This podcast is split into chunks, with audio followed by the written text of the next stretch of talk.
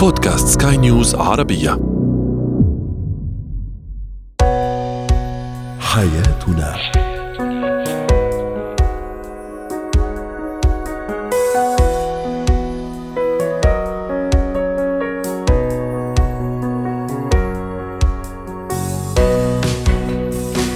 معكم أسيا البشارة أحييكم وأرحب بكم في برنامج حياتنا. نناقش فيه حياتكم بكل تفاصيلها ومختلف مجالاتها. نسعد دائما بمشاركتنا آراءكم وتعليقاتكم على الرقم 00971 561 88 6223 يمكنكم الاستماع على البرنامج من أي مكان وفي أي وقت من خلال موقع سكاي نيوز عربية وباقي منصات البودكاست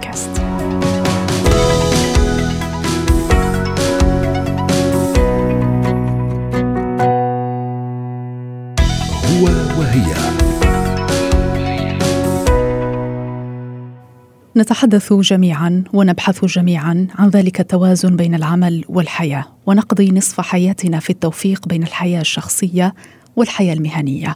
ولكن ماذا يحدث إذا كنت أنت وزوجك أو أنت وزوجتك تعملان معا في نفس المكان؟ هل هذا يا ترى يجعل الأمور أسهل أم أصعب؟ أين يمكن للمرء أن يجد ذلك التوازن؟ أو هل يمكن للمرء أن يقول بكل ثقة الزوجان اللذان يعملان معا يظلان معا. وجود شريكين في نفس مكان العمل له مزايا كما له عيوب. لذلك إذا كنت تخطط للعمل مع شريكك أو تعمل معه أصلا فمن الأفضل أن تكون على دراية بالإيجابيات والسلبيات التي سنتعرف عليها مع الاستشارية النفسية والأسرية. الدكتورة لما الصفدي. أهلا بك دكتورة لما. انطلاقا من آه، اختصاصك وأيضا خبرتك هل سبق لك أن قابلت اشخاصا يشتكون من العمل مع أزواجهم؟ أكيد قابلت كثير من الأشخاص كأزواج بيعملوا مع بعض أو ما بعد الزواج اختاروا أن يكونوا في نفس المؤسسة. آه، أكيد المشاكل تحدث طبيعي لأنه اليوم أنا لو رح أسأل أي شخص من الأشخاص اللي عم بيتسمعوا علينا هل أنت عملك خالي من المشاكل تماما وليس لديك أي مشكلة مع أي زميل الجواب سيكون؟ لا. أكيد ممكن يكون في حساسية مع زميل في تنافس في طموح في أحدهم طبعه شخص نرجسي دائما بيحاول آه، نحن بنقول يصنع الحفر للايقاع بالآخرين. آه، صحيح لكن الصعوبة إن كانت هذه الحساسية آه، قد تدفعك لتكون مع زميلك اللي, اللي الذي هو زوجك أو زوجتك. فهون الموضوع يصبح أصعب لأنه نحن بنعرف أغلبنا نحن بنقول نفصل. يعني ممكن لما بنخرج من عملنا مهما كان هذا العمل ورايحين على البيت فبالتالي أنا بمود مختلفة نفسية مختلفة ومشتاق لشخص موجود. ولكن الأصعب لو أنا حامل هاي المشاعر وهي المشكلة المتأججة ورايح لمكان رح قابل فيه نفس الشخص أو ما يذكرني بمحيط العمل. بالتالي هي أغلب المشاكل نحن نراها على أرض الواقع. هل ممكن أيضا أن تكون الغيرة أن يكون كذلك آه، انتقال الخلافات من المنزل إلى العمل أو العكس من العمل إلى إلى المنزل؟ ربما قد يكون روتين يعني قد تذهبين إلى المنزل لتحكي لزوجك عن ما يحدث في العمل أو مشاكل في العمل فهو يكون يعرفها يعني أصلا. كيف يمكن محاربة هذا الملل مثلا؟ صحيح. أول محاربة الملل المشكلة التي تحدث هي يا إما نقل مشاكل المنزل إلى العمل فبالتالي ممكن يكون في مشاكل أسرية بتنعكس على جودة العمل والإنتاجية وبالتالي على المردود المادي أو على وجود الأشخاص ببيئة العمل. أو نقل مشاكل العمل إلى المنزل فبتشوف الحوارات شغالة والمشاكل مستمرة والنزاعات والمشاعر ولكن نحن بنعرف إنه العلاقة الزوجية هي علاقة حب سكينة أمان آه شوق لهفه فما بالك لو انتقلت نفس المشاعر وكانت هي يعني موجودة في هي البيئة فأكيد هي بتكون بتولد حالة شجار الحلول المطروحة هي دائما بإنه في العمل أن لا تحدث تقاطعات يومية. يعني لو كانوا الأشخاص هن بيشتغلوا مع بعض محاولة الفصل بينهم أو هم يختاروا أماكن بحيث إنه ما تكون القرارات هي ثنائية فيما بينهم. النقطة الثانية اللي أنا شفتها بإنه أحيانا يتم آه، تحييد شخص مقابل الآخر، يعني أحدهم بيختار بإنه يكون صاحب القرار في العمل بالدرجة الأولى ويعطى مهام أقل قدرة على اتخاذ القرار يكون فيها الشريك الثاني. يعني مثلا يكون مديرك هو شريكك. تماما. فهون الفكرة بإنه لا أحدهم فقط هو المسؤول عن اتخاذ القرار. يعني لا يكون قرار مشترك في العمل. بينهما. لأنه تماما بينهما لأنه راح ينعكس على البيت. فبالتالي كان هذا الحل. يعني إحدى العلاقات كانوا في شركة. فخلص أولا آه، صار كل شخص فيهم هو بقسم مختلف. صار مسؤول عن آه، موظفين مختلفين والقرار أصبح بيد شخص واحد. بالتالي عند العودة للمنزل حتى لو كل شخص سيتحدث عن العمل هو بقسم مختلف. فبالتالي أحيانا بالعكس يكون في بتعرفي يمكن نميمة زوجية أو ما هنالك فبيكون الاحاديث مستحبة أنه ينحكى فيها ما في مشكلة لأنه كل شخص عالمه مختلف. صحيح أيضا قد يعاني الزوجين في مكان واحد من بعض يعني كلام الزملاء قد يقال لا هناك محاباة لا الشخص الفلاني آه، حصل على امتيازات لأنه زوجته أو زوجه في المكان الفلاني في المكان المعين، كيف يمكن التعامل مع هذه مع هذا كثرة الكلام سواء كان الأمر صحيح أو غير صحيح، لكن كيف يمكن تفادي هذا الضغط؟ الضغط؟ أكيد تحدث، أغلب المشاكل الواقعيه فعلا عرض الواقع تكون، نحن بنعرف بانه يمكن ما زلنا تحت سطوة مجتمع ذكوري نوعا ما. فأحيانا في بيئة العمل لا يتم تقبل بأنه تكون الزوجة هي المديرة والزوج هو في أحد الأقسام. هاي المشكلة الأولى اللي أنا بقابلها. المشاكل الثانية اللي بقابلها بأنه نحن أغلبنا كأشخاص بنكون بالمنزل على طبيعتنا. شكلنا هيئتنا أحاديثنا مفهوم الإتيكيت يمكن أحيانا ما بيكون موجود. بينما ببيئه العمل أغلبنا ممكن يكون شخص مبتسم دبلوماسي آه بيستخدم الاتيكيت بالتعامل مع الزملاء. المشكلة الثانية واللي كثير أنا يعني بشوف منها حالات الغيره لأنه هو مش رومانسي في البيت بس هون أنا شفته مثلا شخص مع باقي الموظفات رومانسي. رومانسي. آه عنده مبادئ الاتيكيت بيفتح الباب بيظبط الكرسي. والعكس صحيح بأنه أحيانا هو بيحس بالغيرة. بكثير تفاصيل ممكن تحدث في العمل مع زوجته. طيب كيف يمكن تفادي مسألة الغيرة تحديدا؟ نحن بنعرف بأنه الموضوع في حال لو كان شخصين في نفس بيئة العمل نحن بنعرف الحالات اللي كثير بشوفها بأنه يتم التعارف فيما بينهما وهن في بيئة العمل وبعدها يحدث الزواج. من أصول يعني العلاقة لابد أنه ينحكى بكل التفاصيل. يعني مرحلة الارتباط يتم التفاهم على كل التفاصيل. لأنه هو فجأة بيكون متقبل إنه هي مثلا عملها ميداني هي عملها ممكن يتطلب ساعات طويلة خارج المنزل. فجأة عندما تصبح زوجته يصبح غير متقبل الموضوع.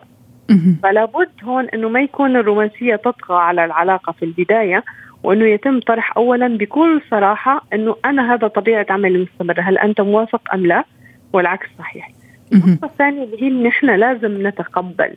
بأنه كل شخص فينا خارج المنزل هو لا يشبه الشخص نفسه داخل المنزل.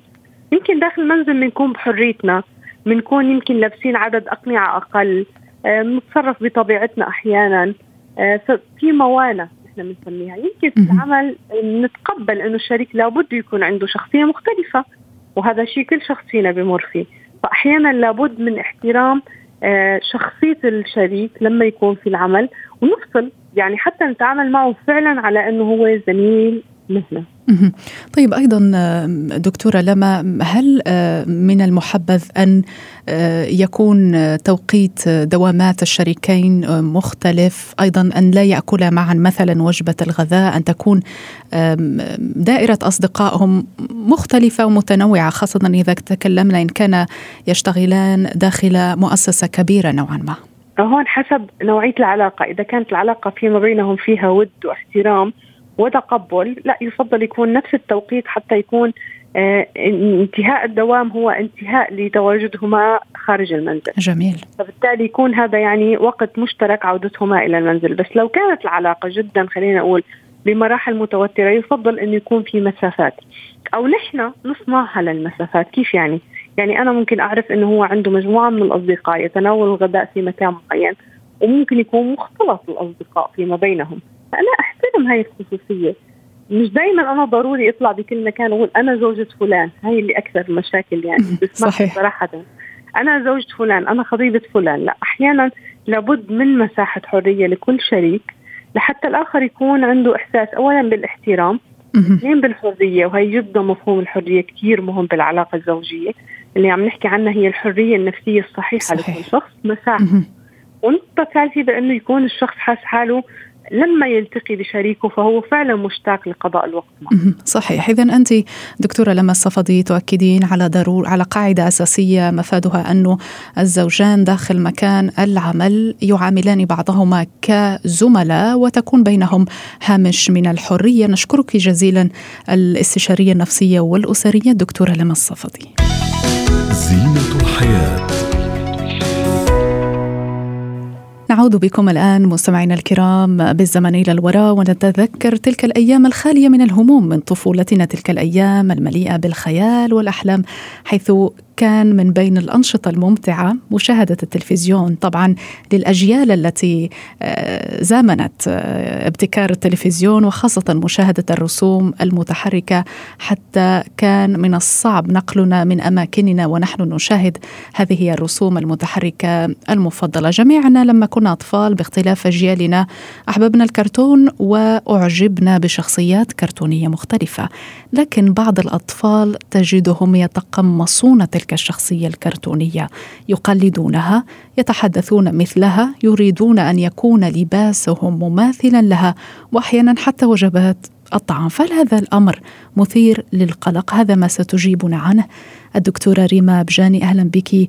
دكتورة ريما بداية لماذا نجد أطفال مدمنين على الكرتون لدرجة إدمانهم أيضا على تقمص الشخصية الكرتونية طوال اليوم؟ مثل ما بلشت بالمقدمة الحلوة كثير إنه رح نرجع لهذا الزمن الجميل وقت كان في بس التلفزيون. لأنه أكيد اليوم صار عندنا إذا بدك مشاكل أكثر مع الاولاد والأشياء اللي عم يحضروها. صحيح. واحد رح ارجع لعمر الطفولة. وقت نقول طفولة رح شدد على القد بين الخمس وثمان سنين يلي كمان بعصرنا هلأ صار قبل. لأنه قبل كانت من زمان التلفزيون بوقت محدد مش كل الوقت فيهم يحضروه كان بعمر مؤخر يبلشوا يحضروا التلفزيون مش مثل هلأ معهم التليفون والآيباد من هن وصغار. خلينا أنا وياك نضل على النقطة الأساسية. الأطفال بين عمر خمس وثمان سنين نحن هذا بنسميهم العالم الخيالي، ليش عم شدد لك عليها؟ لأنه هون بتحسيهم أكثر عم يتعلقوا بهذا الموضوع.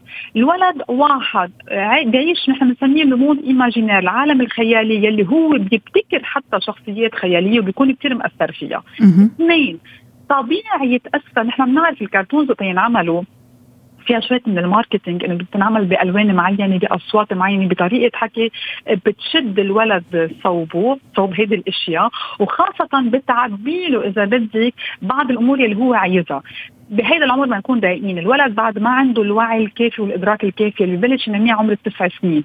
مشان هيك بيتأثر بكل هيدي الأمور. يعني هو بالنسبة له أهله كثير قوايا ما بيعرفوا يغلطوا. ال cartoons مضبوطين إيه سوبرمان بيطير؟ إيه سبايدر مان في في على البنايات؟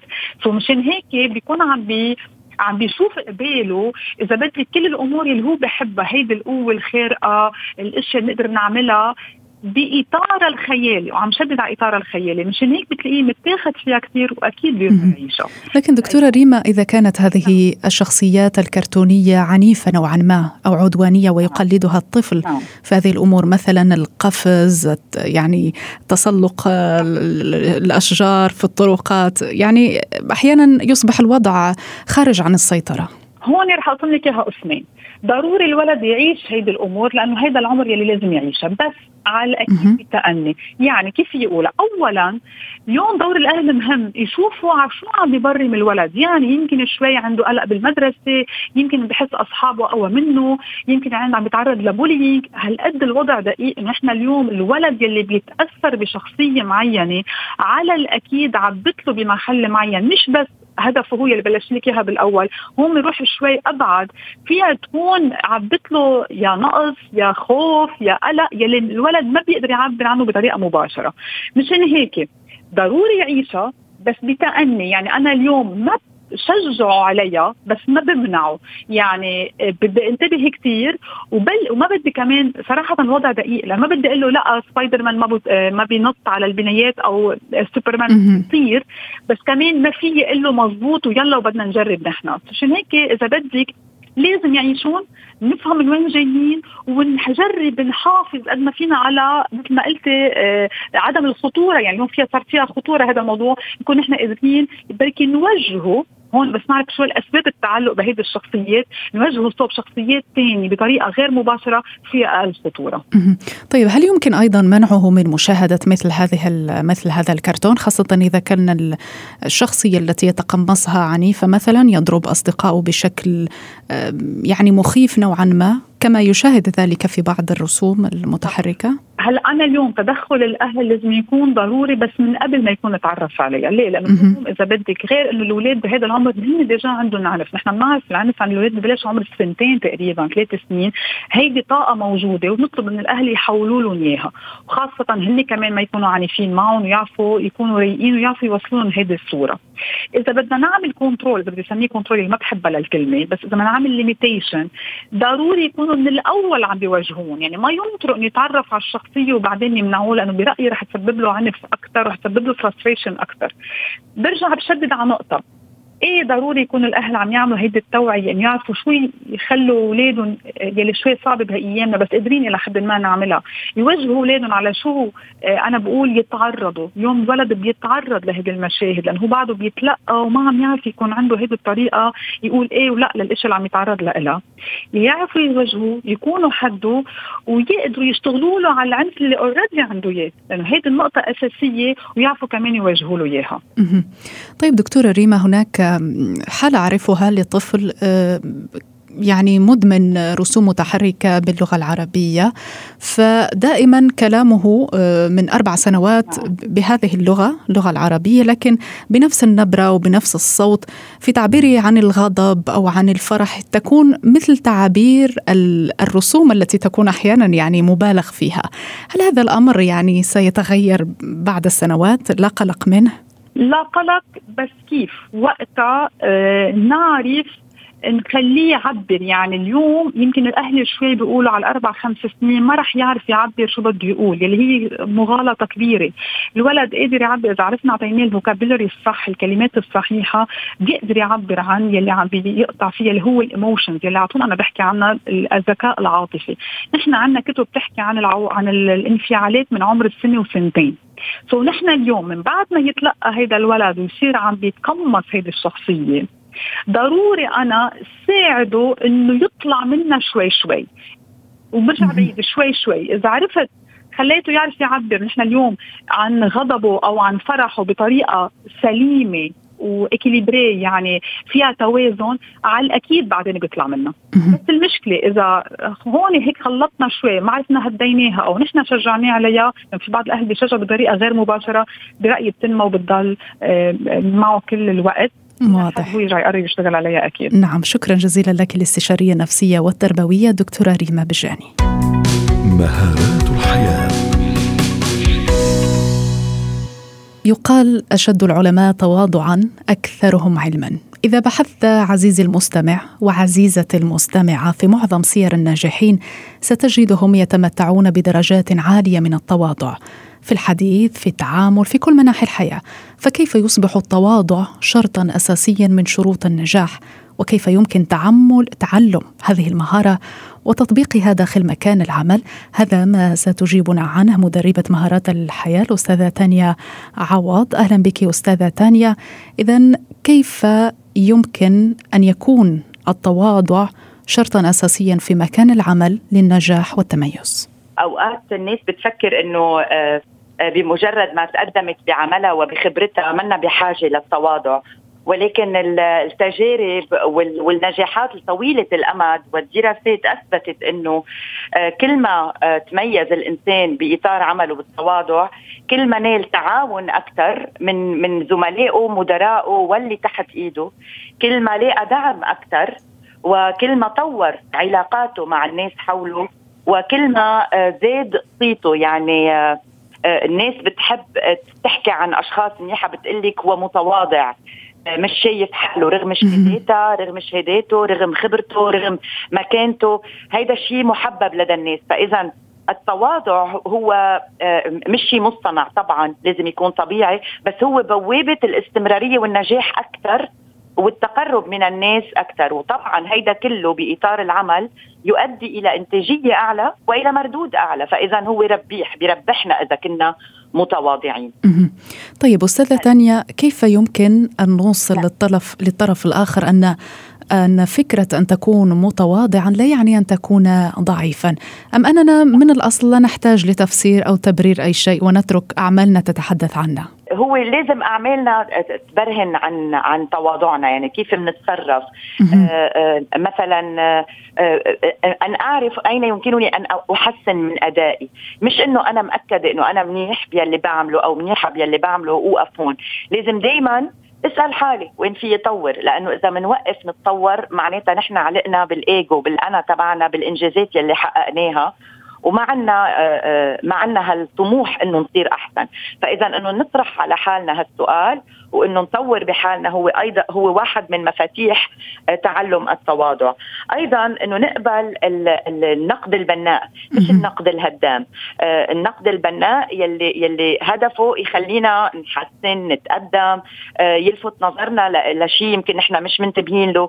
رغم إنه ما حدا منا بحب النقد إنه يتم نقده ولكن لكن النقد البناء دغري بنعرفه. ما بيكون قصده يهدم شخصيتنا وإنتاجيتنا بيكون هدفه يلفت نظرنا لشيء.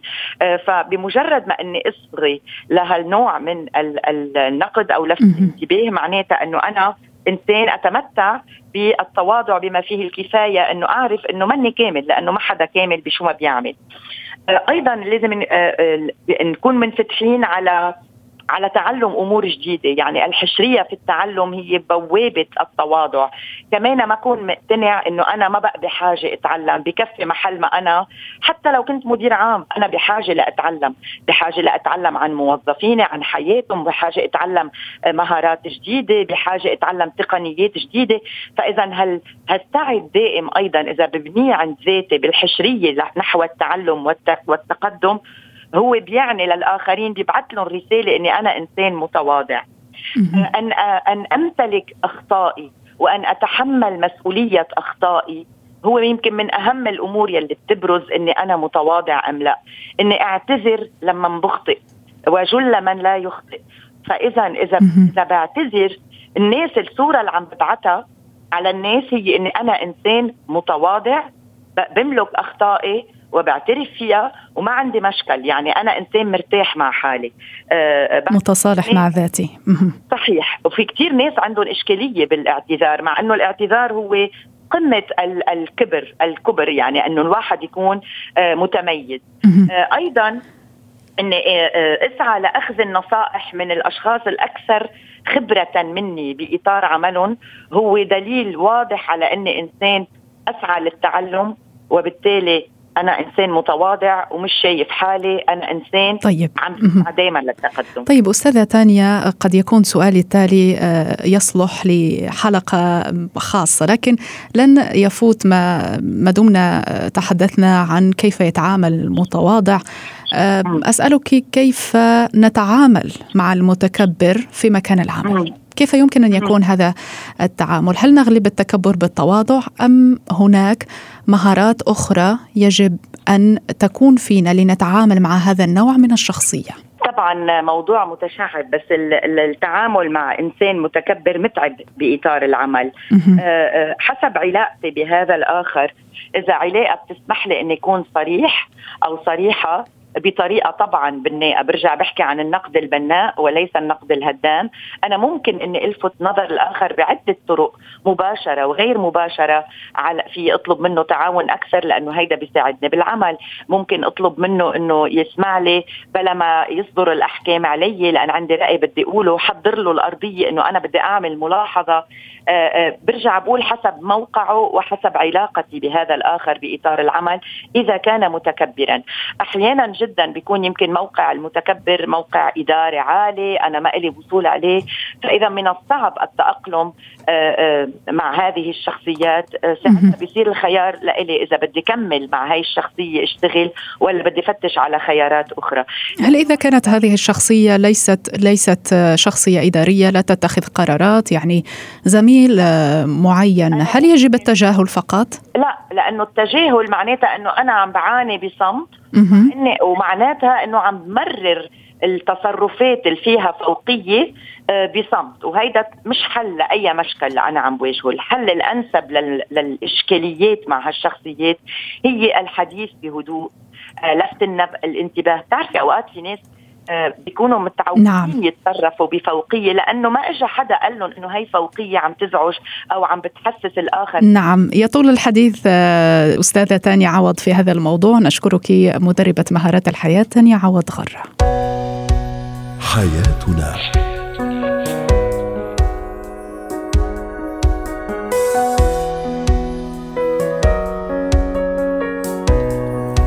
ختام حياتنا إلى اللقاء.